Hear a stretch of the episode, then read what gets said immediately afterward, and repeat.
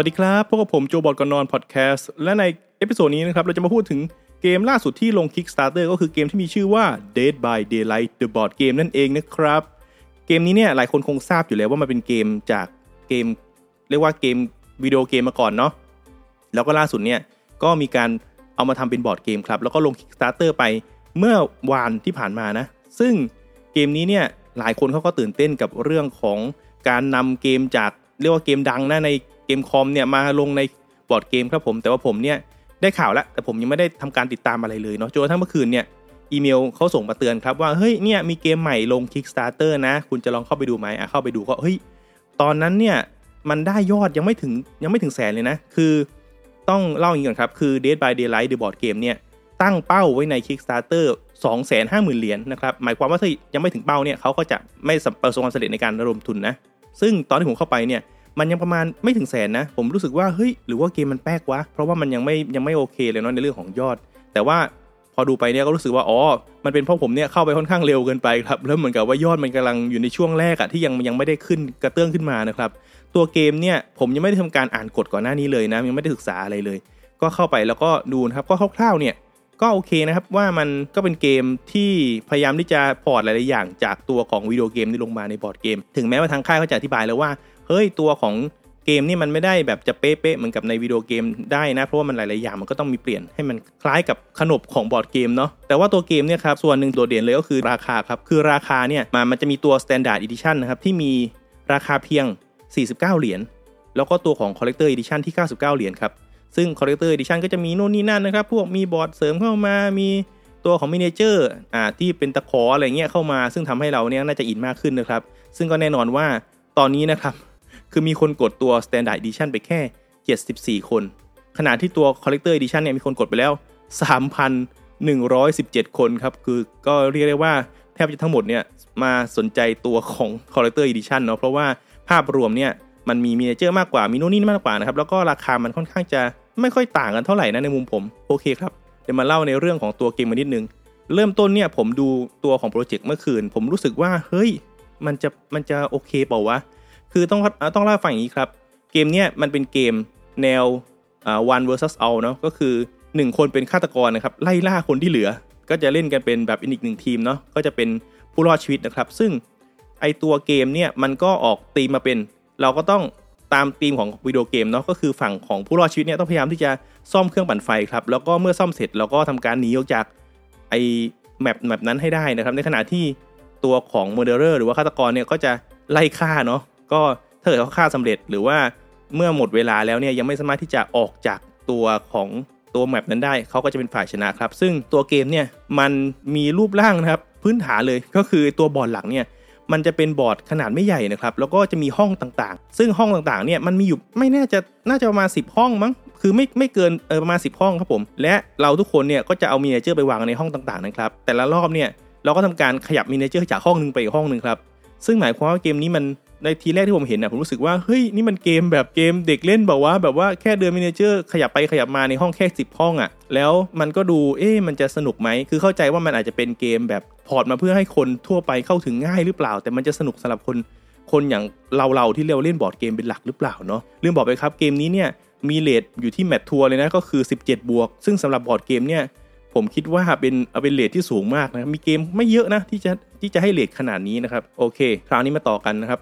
เมื่อผมลองศึกษาดูเนี่ยก็พบว่าmission ของเราเนี่ยคือการไปเดินเก็บโทเค็นตามแต่ละห้องต่างๆครับเมื่อเราเดินไปแต่ละห้องเนี่ยมันจะมีโทเค็นวางอยู่นะครับถ้าเราเปิดโทเค็นมาแล้วมันเป็นรูปไอตัวของเครื่องปั่นไฟครับเราก็จะเอาไปวางที่ตัวของ track เครื่องปั่นไฟ ในขณะที่ถ้าเกิดฆาตกรมาจับเราได้นะครับเขาก็จะได้เอาเราไปแขวน ซึ่งเขาก็จะได้โทเค็นไอตะขอ ซึ่งก็จะมี track แยกกัน หมายความว่า ฆาตกรก็จะต้องพยายามที่จะเก็บสกอร์ตะขอในขณะที่ผู้รอดชีวิตต้องพยายามที่จะเก็บตัวของเครื่องปั่นไฟครบครับ ซึ่งมันก็ดูเฮ้ยมันมันไม่น่าจะสนุกว่ะเพราะมันแบบว่ามันแค่ข้ามห้องแล้วเก็บตัวของไอ้ marker นะครับมาแข่งกันครับ ซึ่งมันดูเอ้ยมันไม่น่าจะสนุกว่ะแต่ว่าเออมันก็มี rulebook แปะให้อ่านครับ ผมก็เลยโอเคงั้นเข้าไปอ่าน rulebook แล้วกัน ซึ่งเมื่ออ่าน rulebook แล้วผมรู้สึกว่าเฮ้ยเกมนี้มาว่ะ คือผมคิดว่าเกมนี้น่าจะเป็นเกมที่ค่อนข้างผสมผสานที่ลงตัวระหว่างผู้เล่นใหม่ที่ อาจจะติดตัวของวิดีโอเกมมาก่อนนะครับแล้วก็มาลงที่บอร์ดเกม หรือว่าตัวของเราตัวของคนเล่นบอร์ดเกมอยู่แล้ว ซึ่งอาจจะมีความลึกที่ต่างกัน เดี๋ยวผมจะอธิบายให้ฟังครับ คืออย่างนี้ครับ ตัวเกมเนี่ยแต่ละห้องที่แยกกันเนี่ยทุกรอบเนี่ยเราจะต้องทำการเดินข้ามไปอีกห้องหนึ่งซึ่งแต่ละห้องที่มันแยกกันอยู่เนี่ยไอตัวเส้นเชื่อมนะครับมันจะมีไอคอนของรูปการ์ดปรากฏอยู่เป็นไอคอนนะครับซึ่งเกมนี้ก็จะมีไอคอนต่างๆ เช่นเป็นรูปคลาน รูปวิ่ง รูปเดินแบบเดินย่องนะครับการที่คุณจะข้ามจากห้องหนึ่งไปอีกห้องหนึ่งได้เนี่ย เมื่อเริ่ม turn ทุกคนจะทำการเอาการ์ดหนึ่งใบที่เป็นการ์ดการ move นะครับคว่ำไว้ข้างหน้าอ่าและเมื่อทุกคนคว่ำเสร็จก็เปิดพร้อมกันครับ ถ้าเกิดว่าจากห้อง A ไปห้อง B เนี่ยมันมีสัญลักษณ์สมมติเป็นรูปคลานนะครับ เราเปิดการ์ดมาเป็นการ์ดรูปคลานเนี่ยเราก็จะสามารถที่จะข้ามไปอีกห้องหนึ่งได้ แต่ถ้าเกิดเป็นรูปอื่นเนี่ยเราก็จะข้ามไม่ได้เนาะคือเรามีสิทธิ์ที่จะเลือกการ์ดอื่นเหมือนกันอาจจะเป็นการ bluff ก็ได้เป็นการหลอก คู่ต่อสู้นะว่าเราจะไปแต่เราไม่ได้ไปอะไรเงี้ยขณะเดียวกัน ถ้าเราไม่มีเราก็ไปไม่ได้เหมือนกันเนาะมันหมายความว่าแต่ละคนเนี่ยในจังหวะที่ทำการเลือกการ์ดเนี่ยมันสามารถที่จะ bluff ฝั่งตรงข้ามได้ ว่าเราจะไปหรือไม่ไปอ่านี่ก็เป็นการปั่นรอบที่1 นะคือแสดงว่าเกมนี้เนี่ยมันมีการ bluff เข้ามาค่อนข้างสูง ต่อมาครับผมไอตัวของ track ที่เราแข่งกันเนี่ยมันก็มีธีมของตัวของวิดีโอเกมใช่ไหมครับก็คือขณะที่เราซ่อมเครื่องปั่นไฟเนี่ยไอตัวฆาตกรก็สามารถที่จะมาทำลายเครื่องปั่นไฟอีกครั้งหนึ่งได้ ซึ่งเกมนี้เนี่ยฆาตกรก็สามารถที่จะเดินไปแล้วก็ ไปหยิบไอตัวของตัว marker ออกไปได้ ก็คือเหมือนกับเป็นธีมของการที่จะดึงทำลายเครื่องปั่นไฟ ซึ่งมันก็มีความยื้อกันนะครับ มันไม่ใช่แค่เก็บแข่งกันเฉยๆ แต่มีการยื้อกัน นอกจากนี้ครับ มันจะมีธีมอย่างเช่น gameplay ของการที่เราสามารถที่จะไปแอบในตู้ล็อกเกอร์ได้ ซึ่งการแอบในตู้ล็อกเกอร์เนี่ยมันก็จะสอดรับกับการเป็นวิดีโอเกมใช่ไหมครับ แต่ว่าในเกมนี้เนี่ยเราก็เห็นกันตรงๆว่าคุณอะอยู่ในตู้ล็อกเกอร์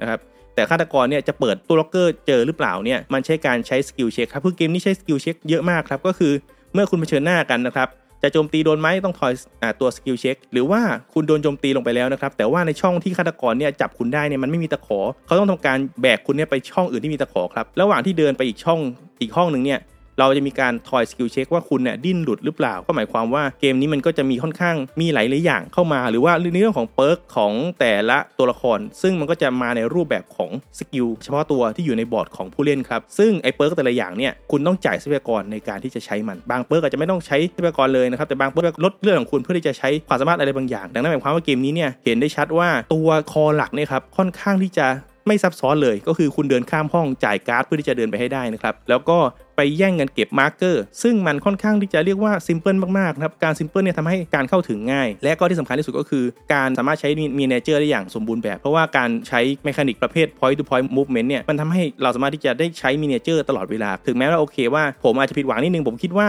ด้วยความที่เกมวิดีโอเกมเนี่ยมันมีการใช้การหลบซ่อนเนาะดังนั้นผมเคยแอบคิดว่าเกมนี้น่าจะมีการแบบใช้ตัวฉากกั้น เพื่อให้ต่างฝ่ายต่างไม่รู้ว่าอีกฝั่งนึงเนี่ยอยู่ที่ไหน แต่โอเคเกมนี้ก็คือ ไม่ได้ใช้ระบบนั้น ก็คือทุกคนเนี่ยเห็น miniature ทุกตัวอยู่ในตัวบอร์ด ซึ่งมันก็โอเค represent มันก็สวยงาม แล้วก็ใช้การใช้ skill check แทน จะหลบได้หรือเปล่า จะโจมตีโดนหรือเปล่า จะหลบซ่อนหนีได้หรือเปล่า ถ้าจะแอบไว้ได้หรือเปล่า พวกเนี้ยใช้ skill check หมดเลยนะครับ ตรงนี้เป็นส่วนเดียวที่ผมรู้สึกติดขัดนิดนึง ผมกลัวว่าในการเล่นจริงเนี่ยอาจจะลาคาญว่าทอยไม่ผ่านอะไรพวกนี้นะฮะ เพราะว่าทอยเยอะเนี่ยมันก็จะค่อนข้างลาคาญแต่ไม่รู้เหมือนกัน มันอาจจะออกมาดีก็ได้นะ โดยภาพรวมนะครับผมรู้สึกว่าน่าจะเข้าถึงง่ายในเริ่มต้น เพราะว่าแค่เดินแล้วก็ไปหยิบโทเค็นแต่ว่า ตัวการจัดการทรัพยากรเนี่ยมันจัดการ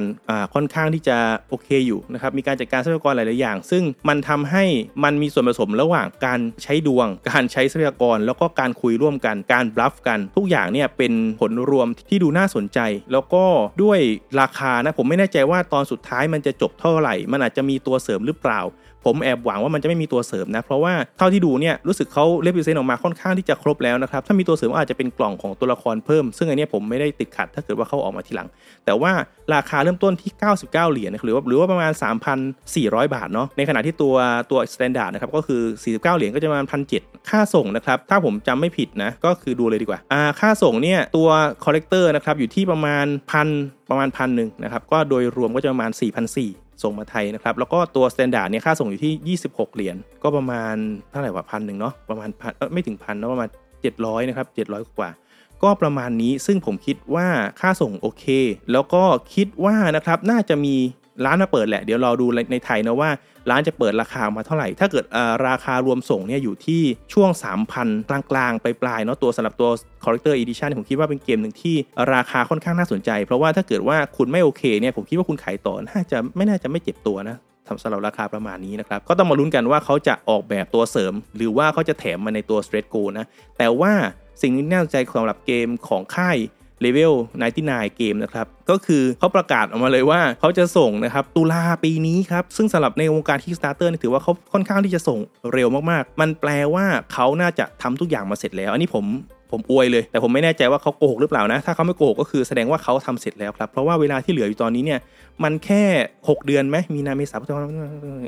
เออหเดือน แปลว่าเขาจบโปรเจกต์นี้เสร็จได้ปุ๊บเนี่ยเดือนหน้าเขาต้องสั่งทำ prototype เลย 1 เดือน แล้วก็ที่เหลือก็คือทำการจัดการทำตัว mass product ให้ได้ใน 2 เดือน แล้วก็ ทำการนู่นนี่นั่นนะครับแล้วก็เริ่มส่ง แสดงว่าเขาน่าจะทำเสร็จแล้ว ซึ่งผมก็ไม่ได้แปลกใจ เพราะว่าตัวเกมเนี่ยมันไม่ได้ซับซ้อนเลยเดี๋ยวอธิบายให้ฟังสรุปอีกครั้งหนึ่งนะครับตัวเกมนี่เป็นบอร์ดกลางที่มีห้องประมาณ 10 ห้อง เราต้องทำการเล่นการ์ดเพื่อที่จะเดินข้ามไปอีกห้องหนึ่งนะครับการ์ดเนี่ยมันก็จะตรงกับตัวไอคอนระหว่างห้อง ถ้าเดินไปแต่ละห้องได้ก็จะได้เก็บตัวของโทเค็นเอาโทเค็นเนี่ยไปวางแข่งกันว่าใครเนี่ยจะครบก่อนระหว่างโทเค็นการปั่นไฟกับโทเค็นของการเอาคนไปแขวน ระหว่างนั้นจะมีเรื่องของการจัดการทรัพยากรนะครับถ้าเกิดมีการมาเผชิญหน้ามีการเจอนู่นนี่นั่นก็จะมีการการทอย skill check ซึ่งทั้งหมดเนี่ยทำออกมาน่าสนใจ โดยเฉพาะความเป็น IP ทุกอย่างก็คือตามวีดีโอเกมล้วนๆทุกอย่างเป็นตามชื่อตามตัวละครต่างๆเนี่ยตามนั้นเลยนะครับอ้ออีกอย่างหนึ่งคือตัวละครของฆาตกรแต่ละตัวเนี่ยก็จะมีความสามารถพิเศษครับซึ่งก็จะล้อไปกับไอ้พวกนี้แหละซึ่งมันก็ไม่ได้ซับซ้อนอย่างเช่น บางตัวจะสามารถที่จะ